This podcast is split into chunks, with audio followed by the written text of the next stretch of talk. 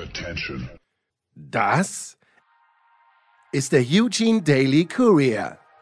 Die Extravaganza von Sportradio 360 zu den Leichtathletik-Weltmeisterschaften im möglicherweise schönen Staate Oregon.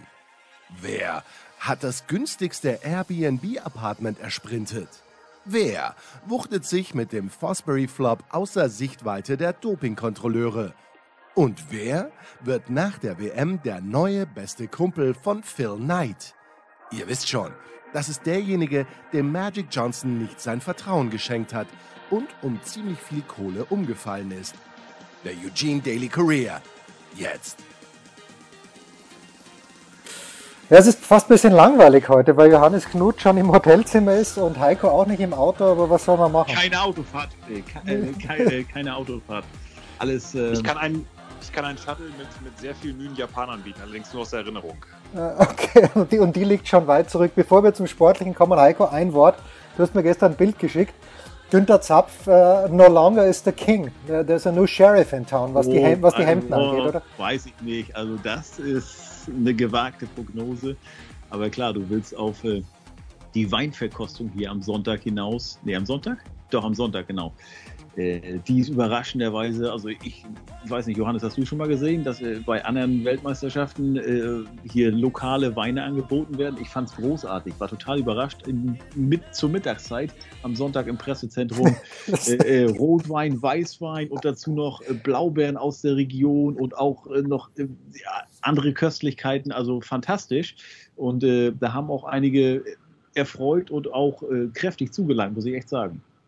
Ich kann mich daran nicht erinnern bei Leichtathletik-Weltmeisterschaften. Meine Erinnerung ist allerdings auch leicht getrübt noch von diversen Weinverkostungen in allen Formen und Farben von, äh, bei diversen Tour de France. Äh, Etappenankünften. Also das äh, ähm, vernebelt meine Erinnerungsvermögen wahrscheinlich ein bisschen. Johannes, ja, um dort, dort mit Käse. Hemd, ja? Ganz kurz, noch, Jens, wir müssen noch aufklären. Ja. Äh, um das, du hast ja das Hemd angespielt da. Äh, ja, das war ein, was war es? Also es waren Flamengos drauf. Es war auf jeden Fall Beach-Style, so eine Mischung aus Hawaii und Miami und natürlich, ich meine, wer Günther Zapf äh, bei diversen Auftritten oder auch Postings schon gesehen hat, äh, der weiß, dass ihm das vorzüglich stehen würde. Ja, gut, Günther kann alles tragen. Wir, glaub, wir können uns, glaube ich, darauf runterbrechen. Johannes, äh, ich habe gestern ein Zitat gelesen von Carlo Trenhardt, der meinte, naja, Matthäus äh, Bilko, ich habe ihn sicherlich falsch ausgesprochen, kann um eine Medaille mithupfen, das ist es dann nicht geworden. Gibt es dafür Gründe oder war das von vornherein eher unrealistisch? Boah, das war schon, äh, das war schon arg äh, optimistisch interpretiert. Wenn man natürlich jetzt die Jahresbestenliste einfach mal ganz stur anschaut und sieht, okay, Pschebülko in Berlin 2,30 Meter, Tobias Potje 2,30 Meter. Äh, es gab jetzt noch nicht so viele gute Vorleistungen. Ich glaube, 2,33 war sogar fast das Beste. Ähm, dann kann man das so machen. Allerdings, da hätte ich schon gedacht, dass Carlo Trainer hat sich da, vielleicht ist er da auch nicht mehr so ganz in, in der aktuellen, im aktuellen drin, aber es war klar, dass die Saison, die jetzt noch nicht so wahnsinnig lang war, dass, äh, dass hier noch ein bisschen was kommt. Ähm, es war zugegebenermaßen auch eine bisschen besondere Situation. Gianmarco Tamberi, der Italiener, der ja in, äh, sich in äh, Tokio, wie wir alle wissen, mit äh, Mutas Escher Washim dieses sehr historische mhm, Gold mhm. geteilt hat die waren beide in dieser Saison noch nicht so richtig in Erscheinung getreten. Tamberi, weil er gesagt hat, er kommt sowieso immer nur zum Wettkampf in Form, zum Höhepunkt. Und Barschim hat sehr offen darüber geredet, dass er nach Tokio im Grunde äh, nicht mehr wusste, was er machen sollte und war eigentlich total demotiviert, wollte nur noch aus Prinzip, wollte auch nicht springen. Dann äh, hat er aber dann irgendwie gedacht, nach jetzt doch mal so WM wäre mal wieder nett. Dann hat er äh, seinen, also auch noch seinen Sohn in die, in, in den Kindergarten gegeben, war die ganze Zeit krank, weil äh, das kennt glaube ich, wisst ihr ja selbst, wie das ist hat sich dann irgendwann sein, von seinem Sohn äh, isoliert, weil er gesagt hat, ich muss jetzt mal anfangen, wirklich, Daddy muss jetzt wirklich äh, anfangen zu springen. Ja, und dann ist der Kerl halt so talentiert, dass er eben mal, was, 2,37 ja. ähm, oder 2,39 sogar springt. Ähm, also ein, ein Im ersten Wahn Versuch. Im ersten ein Versuch wahnsinniger und, da, und da war noch Luft. Ein wahnsinniger Wettkampf und äh, das, äh, das steht aber, denke ich, ganz gut für das Niveau bei dieser WM. Es, die Leute übertreffen sich hinten und vorne und am Ende gewinnen die USA im Zweifel. naja, Im Ursprung äh, ausnahmsweise nicht, äh, aber ansonsten glaube ich Amerika bisher mit Medaillen für, für im Grunde so für, für zehn Länder gleichzeitig. also äh, ja. Johannes und ich, wir warten ja nach wie vor noch auf nicht mal auf eine deutsche Medaille, sondern auf eine deutsche Finalplatzierung, auf eine akzeptable Platzierung, also so irgendwas unter Platz 8 und wir sind uns mittlerweile sicher, dass sollte irgendwann mal ein Platz 8 äh, gelingen, eine derartige Platzierung, dann wird das deutsche Team hier den Rasen so stürmen wie Werder Bremen und Schalke 04 bei ihren Aufstiegsfeiern, weil sie mittlerweile wissen, also Medaille ist nahezu unmöglich und genauso wie für Schalke und Werder Bremen und auch andere Fußballclubs mittlerweile äh, der deutsche Meistertitel in, äh, außer Reichweite ge gekommen ist, ist, scheint das hier für die deutschen Leichtathleten der Fall zu sein, wenn es um Medaillen geht.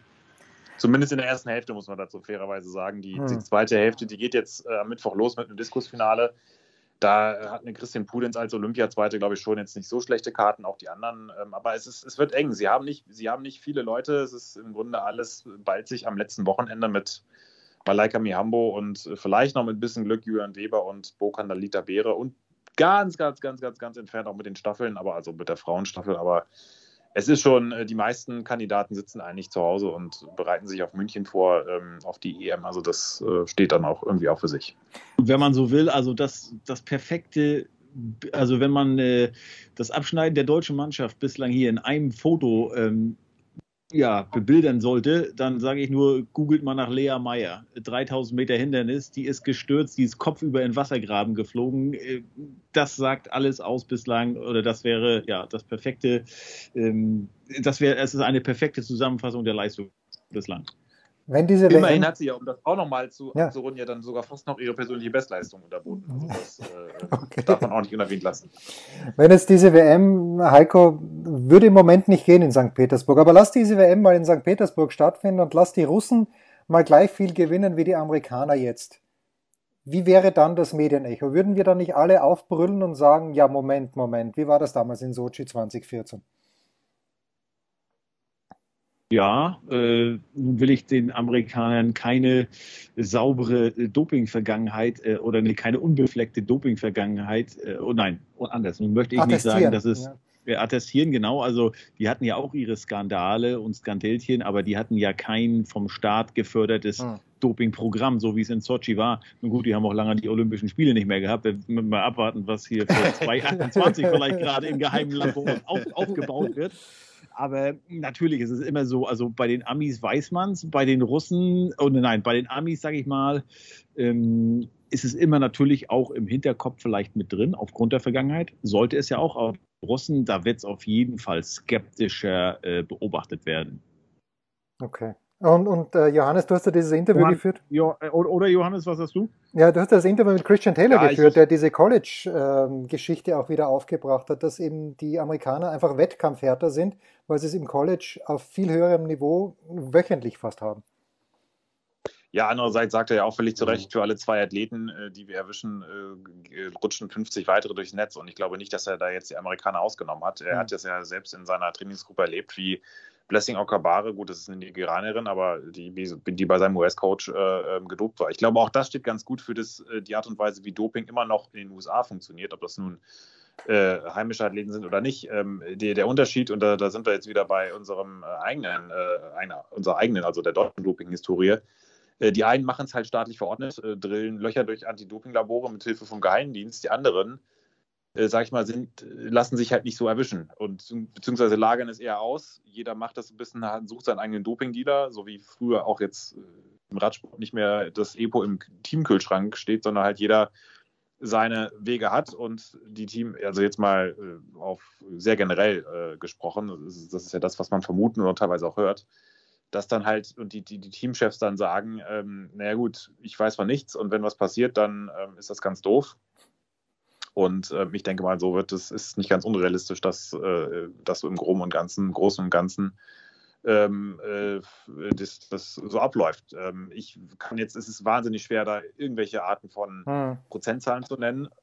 Ich würde aber mal behaupten, dass äh, wir hatten ja mal Umfragen vor gar nicht allzu langer Zeit in der Leichtathletik. Das sind statistische Methoden. Kann jeder mal googeln. Äh, die EGU 2011, da war die Uni Tübingen übrigens äh, dran beteiligt da haben wir teilweise Quoten von 30 zwischen 45, 30 und 45 Prozent gehabt. Das hat die IF dann einfach mal damals mal schnell wegkaschiert, so nach dem Motto, wir untersuchen, lass uns mal untersuchen. Als sie dann die Ergebnisse gesehen haben, haben sie gesagt, naja, das sind ja, die Leute haben alle keine Ahnung, was die da machen. Äh, das ist ja völlig unaussagbar, un, äh, aber als ihnen, als ihnen diese hohen Zahlen nicht gefallen haben, ich würde mal sagen, wir sind noch nicht so weit runter. Und wenn man jetzt anschaut, wie die Leistungen überall explodieren, explodieren ich tue mir schwer, das allein auf Carbonplatten und, und bessere Belege und weniger Nutella zum Frühstück äh, zu, zu schieben. Zumal ja hier das Frühstück auch äh, äh gut, das Essen bei den Athleten muss wohl sehr gut sein, aber okay. in Motels ist es doch etwas äh, reichhaltiger. Ja, der gute alte Donut. Äh, Heiko, darf ich dieses Bild, das du mir gerade geschickt hast, ist das urheberrechtlich geschützt? Weil du hast mir jetzt genau dieses Bild geschickt, wo die deutsche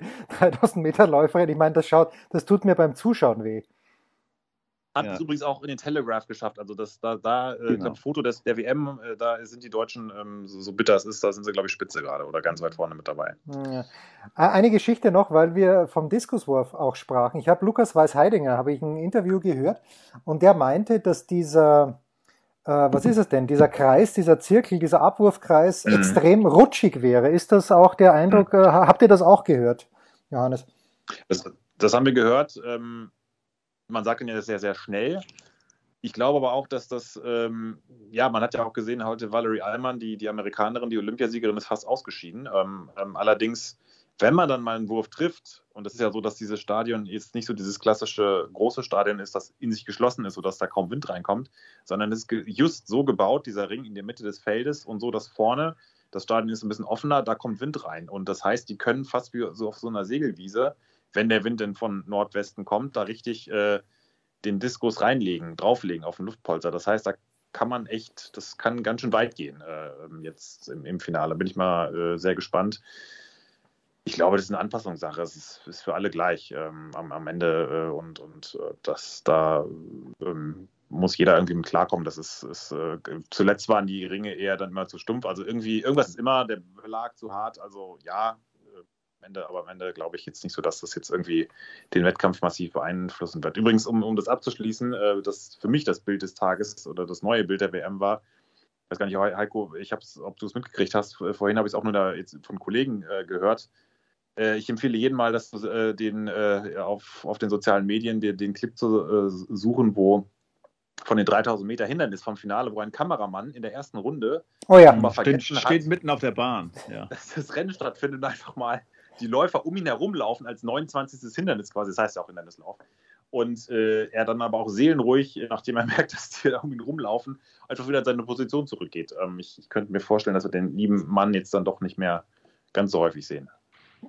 Der hat jetzt nur mehr die Totale. Der, der schaut immer von oben. Heiko, abschließende Frage. Hast du schon historische Vergleiche rausgesucht? Sollte Shelley Ann Fraser Price heute in der Nacht auch die 200 Meter gewinnen? Weil mit, nee, das, das, ist noch nicht möglich, weil heute ah, sind, glaube ich, erst die Halbfinale. Ah, okay, die, okay. die, machen ja nicht wie bei den 100 ja, Metern okay. äh, Halbfinale und Finale an einem Tag. Das ist dann doch ein bisschen weit. Ähm, aber Entschuldigung, beende bitte deine Frage. Nee, nee, das wäre schon gewesen. Also mit Marion Jones warst du ja, die hattest du ja sofort parat. Äh, ja, nee, da habe ich aber nachgeguckt. Und ich glaube, Shelly Ann Fraser Price ist nicht die Favoritin. Die ist ja eigentlich schon, ist, sie ist ja immer schnell über diese ersten 60 Meter bei den 100 Metern und danach ist es wirklich nur noch halten, halten, halten. Äh, und ich glaube, die, die 200 Meter sind dann für sie doch ja, mindestens 90 oder 80 Meter zu lang. Also jetzt, um, um Gold, zu, zu Gold zu laufen. Es gibt hier eine, eine sehr gute Amerikanerin, ähm, den Namen wird euch Johannes sagen. Ähm, Abby Steiner, ja. Abby Steiner, genau. Äh, und und äh, die sah hier sehr gut aus in den Vorlaufen heute. Ähm, bei den Männern gab es auch, haben wir erstmals hier Arian Knighton gesehen, den 18-jährigen, mhm. super talentierten, der ja, äh, ja mit 18 Jahren äh, jetzt schon die viertbeste jemals gelaufene 200 Meter Zeit gelaufen ist und schneller war als eine halbe Sekunde sogar schneller war als Usain Bolt in dem Alter. Ähm, das wird sicherlich auch äh, interessant. Äh, das ist auch, also der wurde hier empfangen wie, also war mega laut, als, als der vorgestellt wurde. Ich glaube, auf den sind viele, viele gespannt, die sich jetzt hier äh, in, in, den Leichtathletikkreisen nicht so ganz äh, auskennen, weil äh, das ist ein Versprechen. Äh, und ja, ich meine, gut, wenn man als 18-Jähriger äh, eine halbe Sekunde schneller ist als Usain Bolt, ähm, dann ist das schon mal eine Marke. Muss nichts heißen für die Zukunft, aber irgendwie suchen wir ja alle den nächsten Usain Bolt und vielleicht ist ja, ist es, er ist ja tatsächlich dieser Arian Knighton. Tja. Der hat noch nicht mal die, Japa die jamaikanische Süßkartoffel gekostet. Ja, stell, stell, stell, dir vor, was dann passiert. Ja, okay, also 20. Nein, nein, 2001. So, Fred Curley ist auch dabei. Äh, nur, nur schnell noch die Frage, Johannes, weil äh, wenn ich Fred Curley sehe, warum rennt Gina Lückenkämper die 200 nicht? Hätte sie, wäre sie überhaupt, äh, hätte sie das gedurft? Oder hat ihr da die Quali-Norm gefehlt oder wollte sie das sowieso nicht?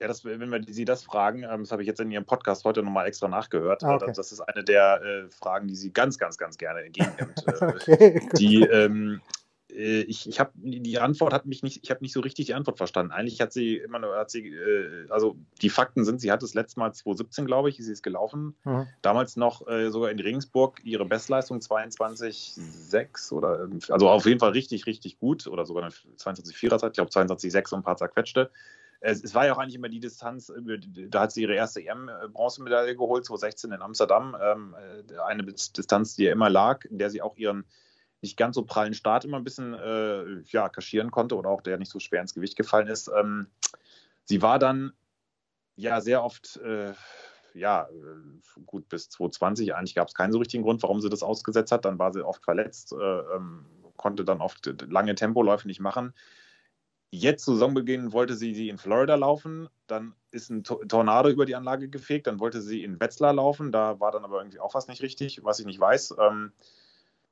ich, ich, bin mir nicht so richtig sicher, es passt wohl nicht mehr so richtig in den Trainingsplan, allerdings äh, verstehe ich jetzt auch, ich, ich, bin, ich, ich weiß es ehrlich gesagt nicht. Und, und äh, die, die Unterstellung ist ja immer so ein bisschen aus anderen Kreisen, dass sie diese langen Läufe nicht so richtig mag ich sag mal so, diesen Eindruck hat sie bisher noch nicht aktiv ganz widersprochen ähm, oder noch nicht, nicht so richtig entschieden. Und ähm, natürlich muss man das so richtig vorbereiten. Ich glaube, es bringt jetzt auch niemand was, wenn sie da irgendwie nur ja. das Prinzip das, hm. das runterbricht. Aber jetzt, ich glaube, jetzt in diesem Jahr mit, mit München, äh, EM schon wieder in drei Wochen und Staffel noch alles, wird das nichts mehr. Aber ähm, ich glaube, es täte ihr nicht schlecht, weil diese, diese Tempohärte über mehrere Runden, dass man dann im Halbfinale eben nochmal die entscheidenden Zettel draufpacken kann, so wie die Mujinga Kambuchi zum Beispiel, die Schweizerin die fehlen den deutschen Läuferinnen, Sprinterinnen dann doch immer oder auch nicht nur den Sprinterinnen immer so ein bisschen. Und diese Tempohärte, ähm, zum Beispiel eine Alex Burkhardt, äh, ähm, die, wenn die fit wäre, glaube ich, die wollte genau das in der Saison machen, die 200 ganz bewusst machen, ganz bewusst auch lange Läufe gemacht, viel im Training, äh, um genau diese Tempohärte zu haben. Und das ist äh, eigentlich so ein bisschen das letzte Quäntchen, die mir, das mir fehlt. Tja. Tempohärte, die haben wir und das letzte Quäntchen, das haben wir bei euch beiden. Heiko, ganz kurz noch zum Abschluss, du hast mir ein Foto geschickt, aber bitte paint a picture, wo du gerade bist und wie es aussieht. Ich sitze hier noch auf der, auf der Pressetribüne und äh, das Licht wurde gerade ein bisschen mehr gedimmt noch. Hier, oh, jetzt, oh, jetzt ist richtig dunkel geworden. Jetzt muss ich echt, jetzt sieht man, pass auf, jetzt mache ich nochmal ein Foto und schicke das gleich Jetzt beginnt der, der interessante Teil der Reportage. Ja, genau. Äh, äh, jetzt hast du da wirklich nur noch den Turm da hinten. Äh, also wird Zeit, dass ich jetzt äh, hier mich verabschiede aus dem Stadion. Und äh, nee, also jetzt bin ich da hinten, links sehe ich noch 30 Meter von mir, geht noch einer die Treppen runter. Und kann sein, dass jetzt tatsächlich, nee, da oben links bewegt sich auch noch was. Also sind noch ein paar hier, aber nicht mehr viele. Ich glaube, die kann man an einer Hand abzählen. Genauso wie die Medaillenchancen der deutschen äh, Athleten. Großartig. Excellent. Gut, dann bedanke ich mich bei euch beiden. Kurze Pause. Nein, keine kurze Pause. Wir hören uns wahrscheinlich schon bald wieder.